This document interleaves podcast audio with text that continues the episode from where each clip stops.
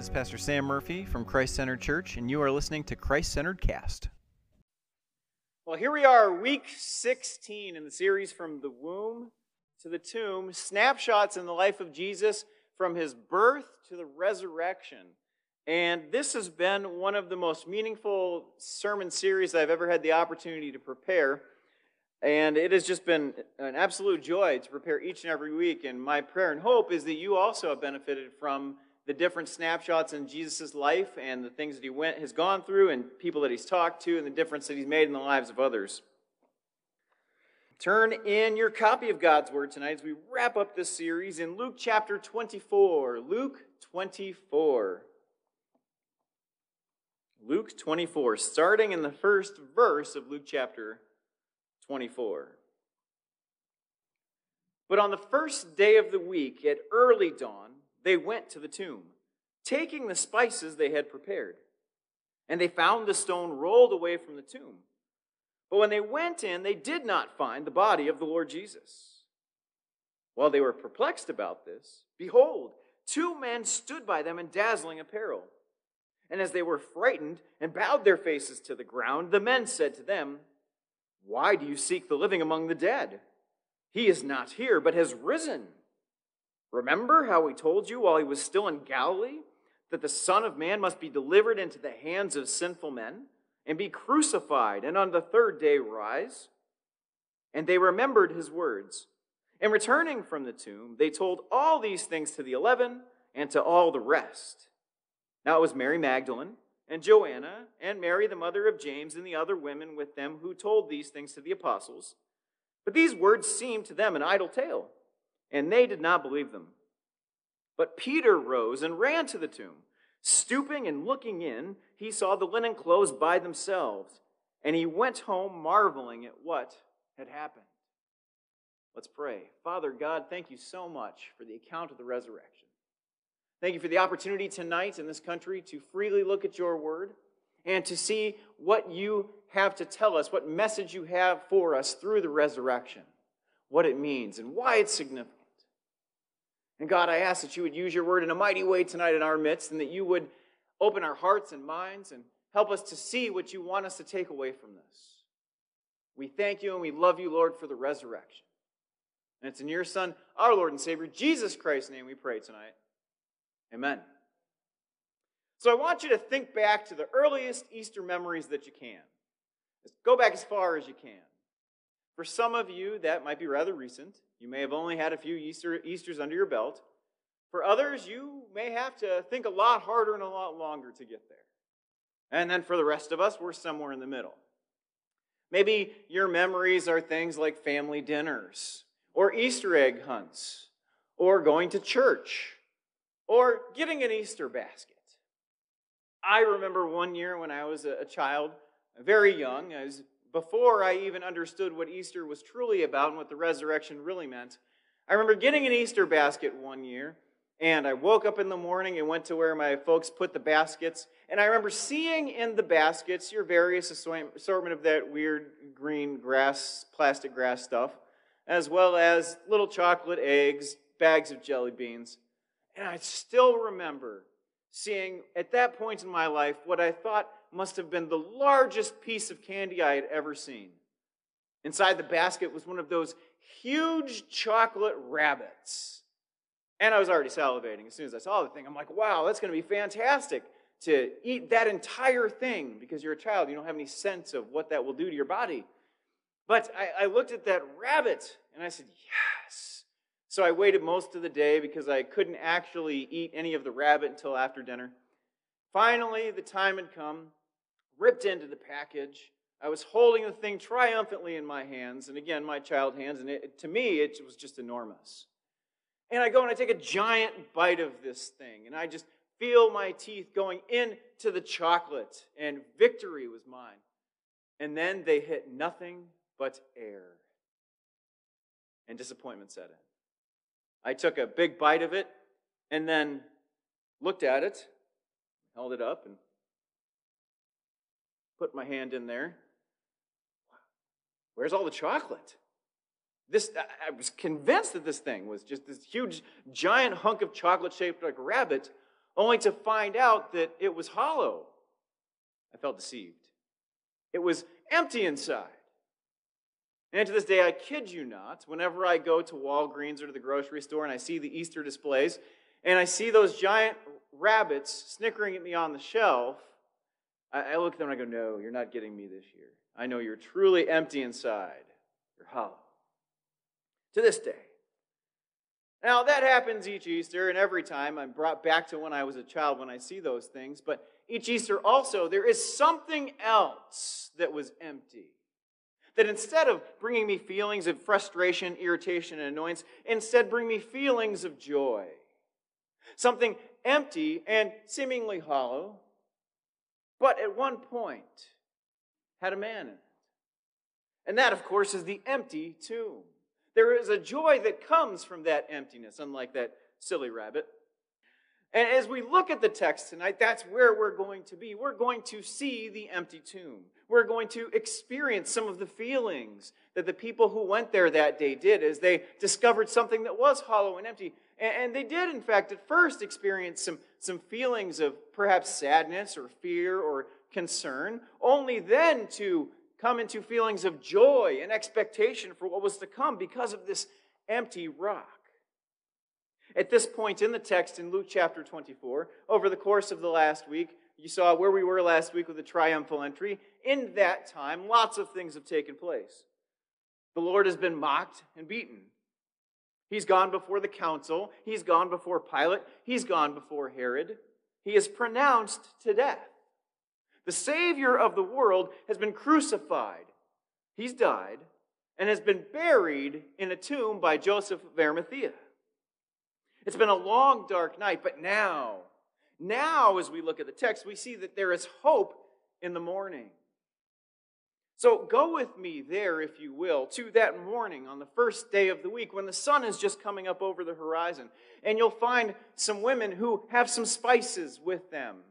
You see, Joseph of Arimathea arranged for Jesus' body to be put in the tomb. And the women were coming with the spices to uh, essentially perform a ceremonial custom that they would do with the deceased, with their bodies following death. So they were all set to go to the tomb in the morning. Think about this. Let's, let's get this uh, big picture here. Everyone, almost everyone, in Jesus' life had at this point distanced themselves from him following his death.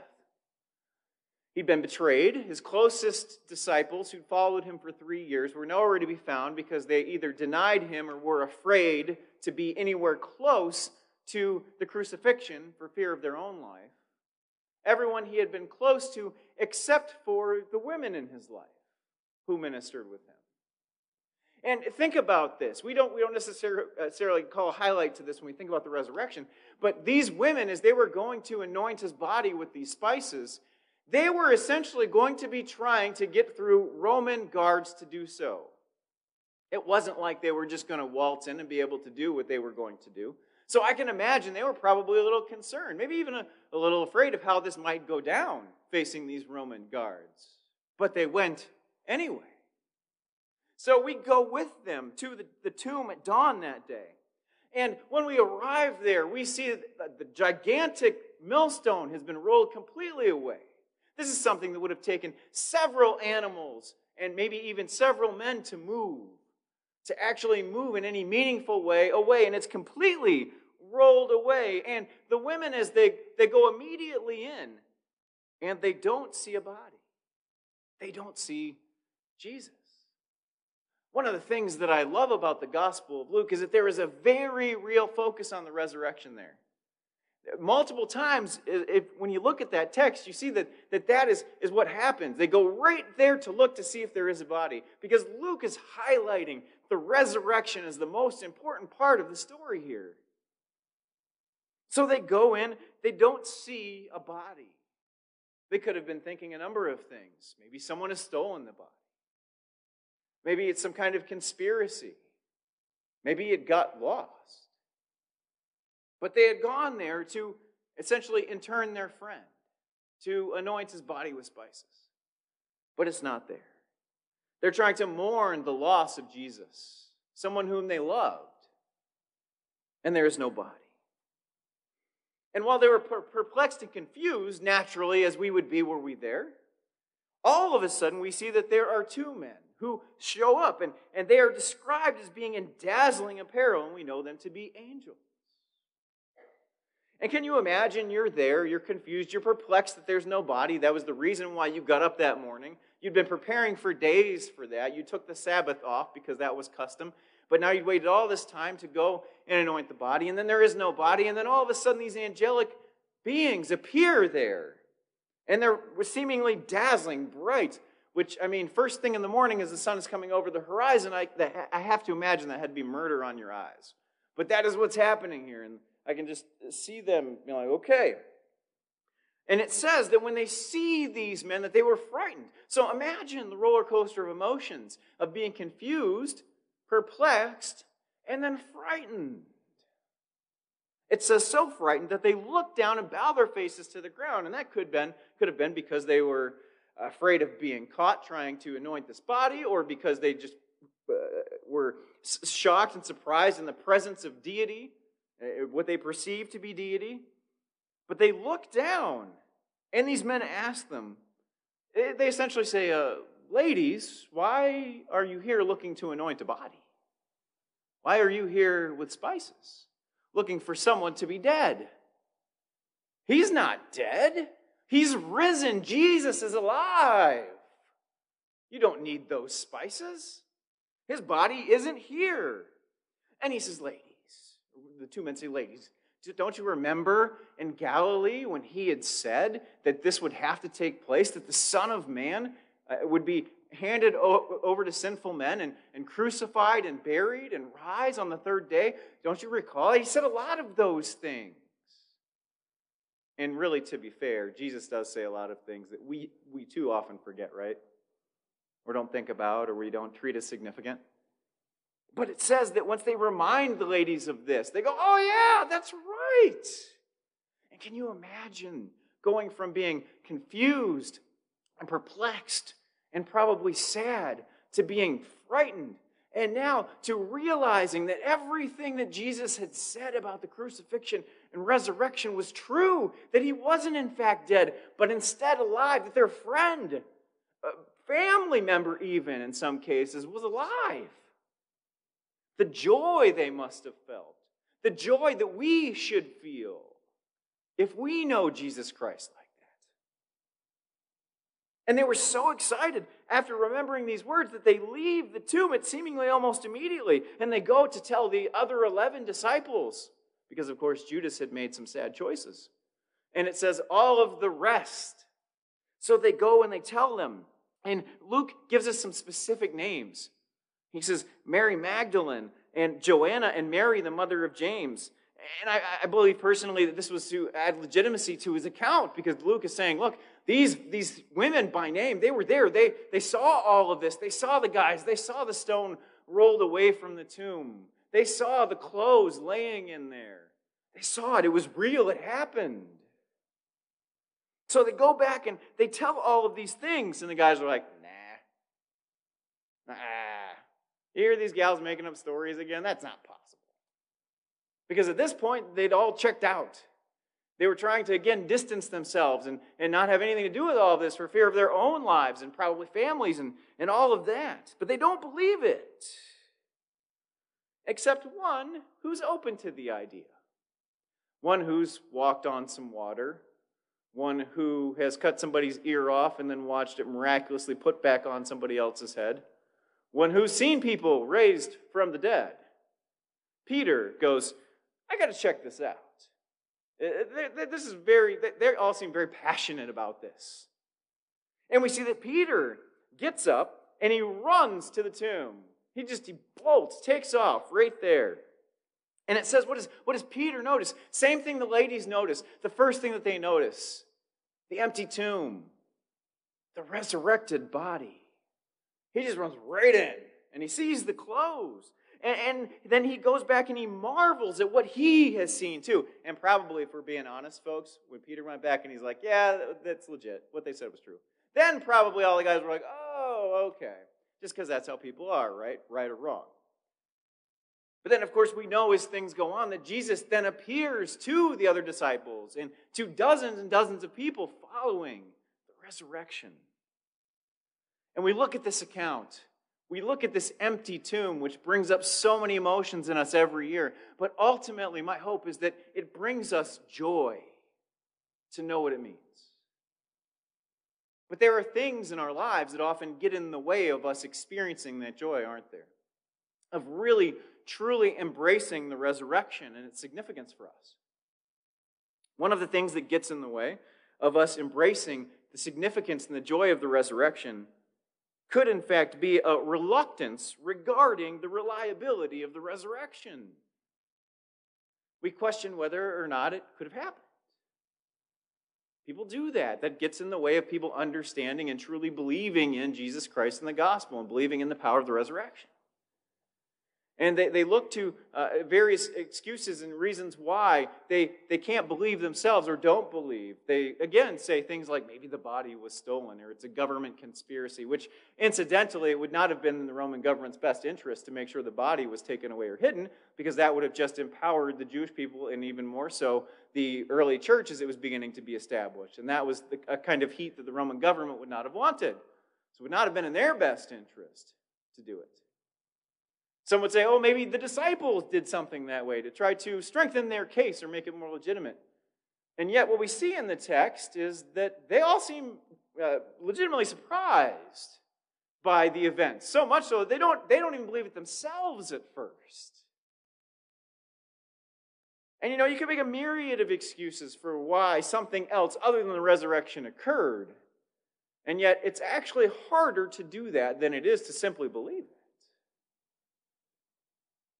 But we do that in life too, though, don't we? Sometimes some people come up, try to come up with reasons for why they can't accept it, why it doesn't seem legitimate to them, why it couldn't have gone down that way, and why they don't want to believe it. Now, there could be some things going on beneath the surface there, but they don't come out that way because we, as people, often bury what we're truly thinking and feeling in lieu of what we're willing to show to others. There could be a reluctance regarding the reliability of the resurrection that gets in the way of us believing in and, and getting the joy that we should from the knowledge of the empty tomb and what that means for us in our relationship with Christ. Something else that gets in the way of us uh, accepting the empty tomb and the resurrection of Jesus Christ could be simply complacency with the crucifixion of Christ. Maybe you've been a believer for many years, decades, most of your life.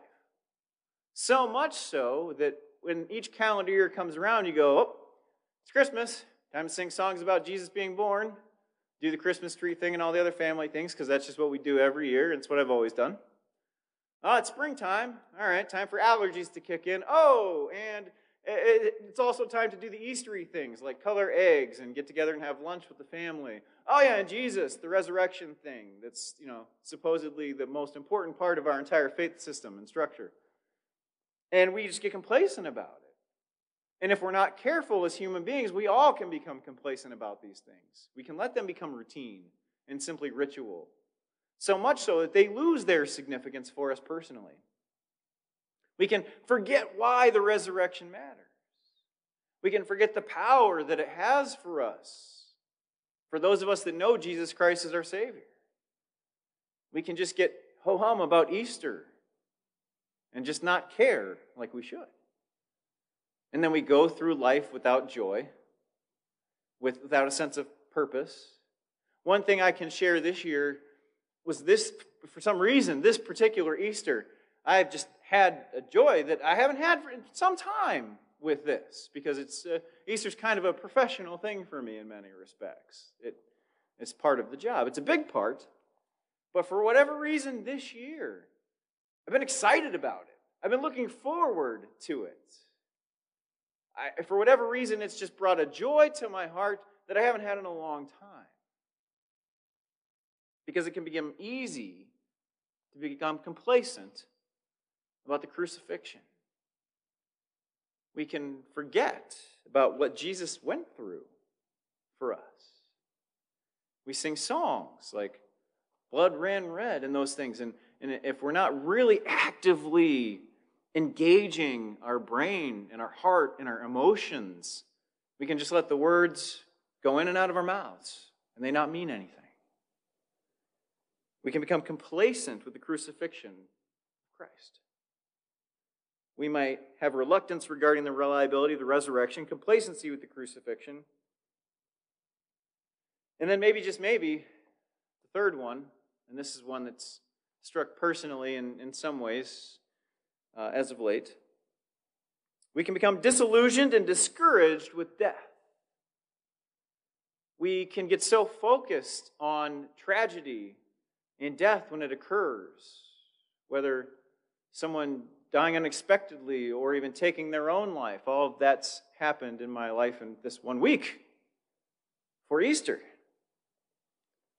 And it can become easy to get discouraged by that and, feel defeated and let that be our focus, even around Easter. And when we forget what Easter is truly about and what it really means and the significance and the joy that comes from the resurrection, those feelings of discouragement and disillusionment can become overpowering and take over our mind and our hearts and our emotions. We can get disillusioned and discouraged and feel like death is the most powerful entity in life. So, we see, there are some things that can get in the way of us experiencing the joy of the empty tomb, the joy of the resurrection of Jesus Christ. But what can we do about it? What can we do about these things? Well, first, when we think about the reluctance of the reliability of the resurrection, there is a wonderful book that I've read at least twice, which is fantastic, and I cannot recommend enough to you if you do have questions about the reliability of the resurrection. And it is called The Case for Christ, and it's written by Lee Strobel, who was a former uh, journalist for the Chicago Tribune, who came to faith in Jesus Christ by trying to disprove the reliability of the crucifixion and resurrection. Cannot recommend it enough. It's explored. He interviews historians and, and, archaeologists and medical doctors and all these different professionals in their fields to talk with them about the reliability and the possibility of something like a crucifixion and resurrection in the interest of trying to disprove it. But God, being the awesome God that He is and the sense of humor that He has, decided to call this man to Christ through all of this. Fantastic work. I would recommend that book. But additionally, if we question the reluctance and reliability of the resurrection, we also know if we continue on for the rest of the story, we see that Christ actually reappeared following the resurrection, and he appears also within his followers today. It's more than just religious jargon that Jesus comes to live within you, and the Holy Spirit empowers you as a believer. Those that are walking with the Lord and truly understand their relationship with Him, others can see that in them.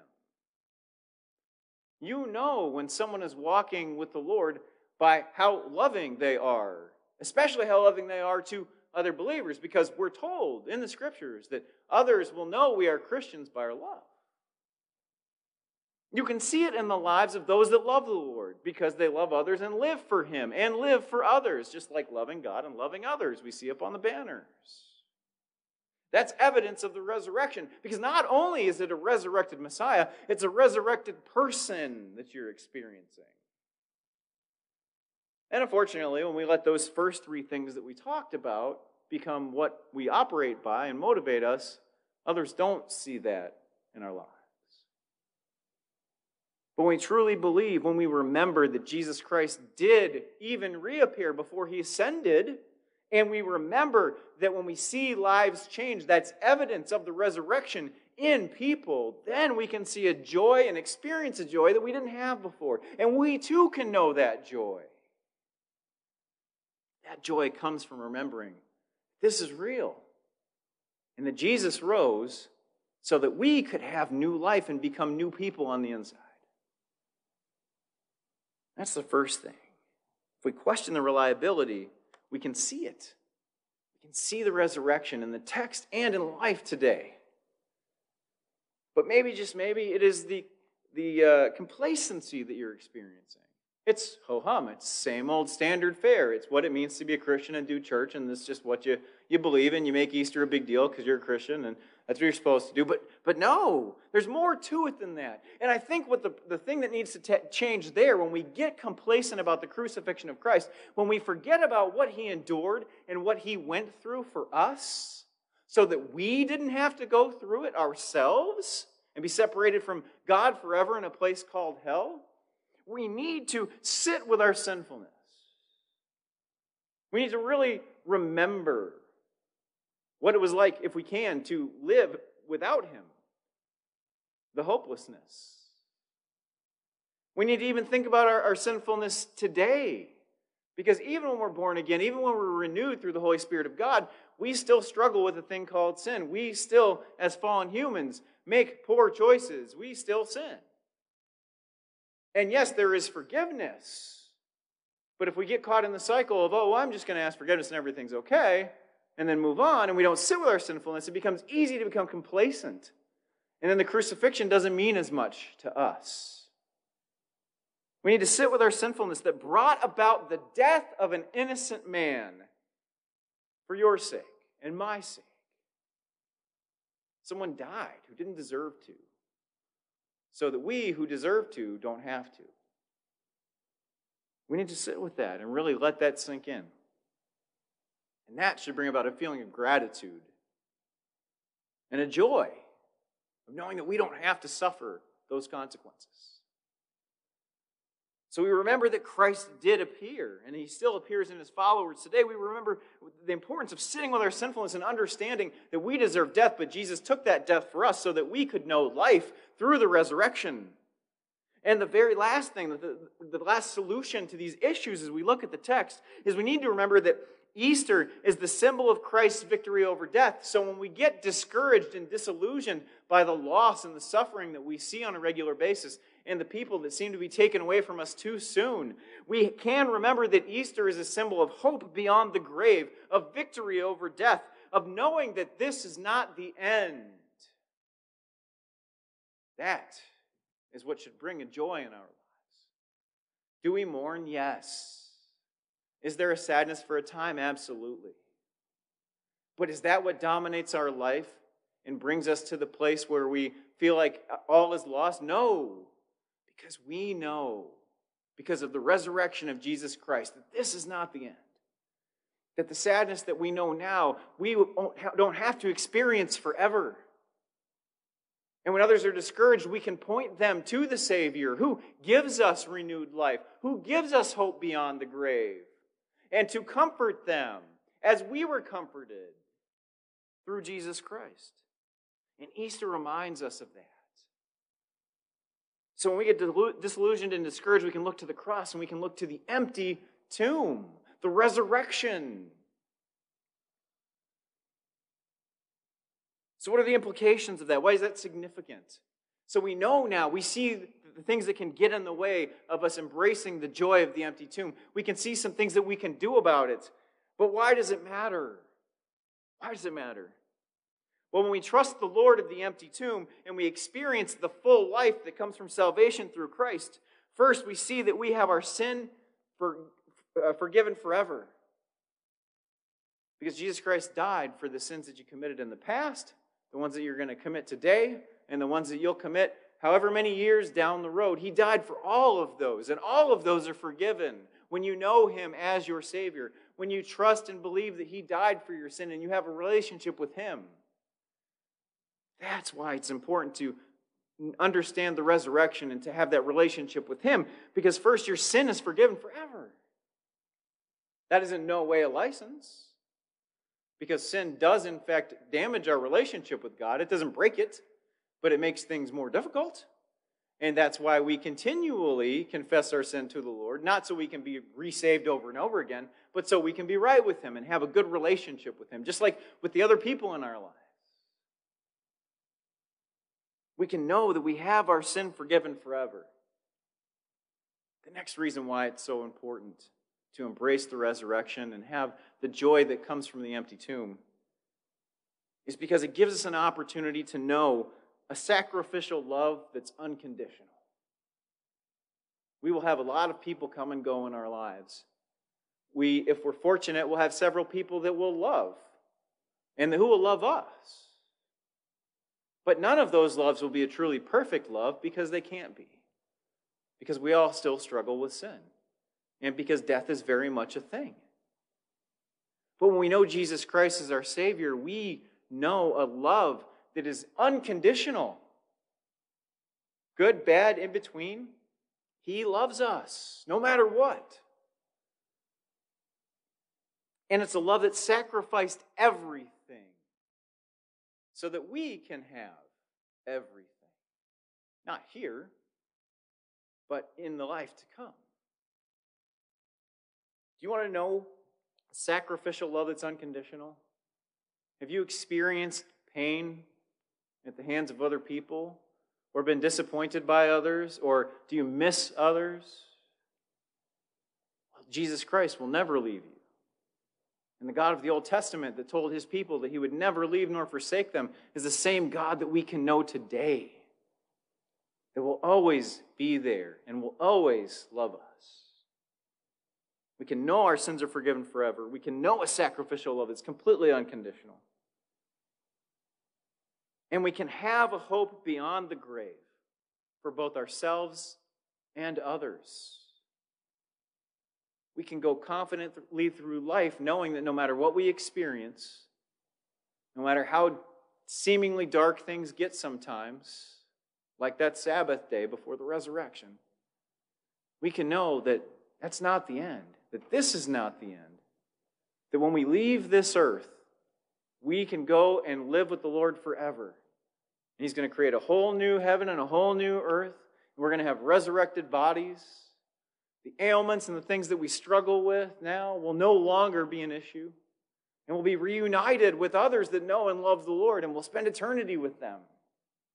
There is a hope that comes from knowing Jesus Christ, a hope beyond the grave for both ourselves and others. Tonight, are you experiencing the full life that comes from knowing the Christ of the empty tomb? Do you know Jesus Christ as your Savior and know that He's forgiven you and that He lives for you as you live for Him each and every day? I want to invite you and encourage you to go and bow your head and close your eyes. Search your heart, search your soul today.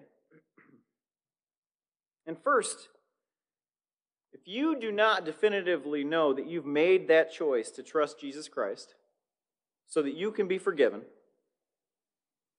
through his death, burial, and resurrection, today is the day to make that choice in your heart. Today is the day to get that done. And I just want to tell you, I'll wait down here when we wrap up tonight if you want to talk with me about that, or even if you make that choice and you've never made it before and you want to share that, I'll pray with you and celebrate with you. Be awesome. But make that choice if you haven't yet. Make it right now in your heart. Additionally, if you have at some point trusted Jesus Christ for salvation, but have become complacent, disillusioned or discouraged in your faith, today is the day to confess that to the Lord, to give that to Him, to let Him take that from you, and to recommit your life to Him so that you can then uh, go forth and share that joy with others so that they can see that resurrection life lived out through you. Make that commitment today. Give that to Him. Tell him that you will live for him again. Father God, thank you so much again for your word tonight, for the hope that we have through the resurrection, through the empty tomb. Lord, I pray that as we leave today, that others would see the joy that comes from you living out through us and that others would see that it's Easter every day in our lives, not just once a year. Thank you for the resurrection and for the hope that we have through the cross.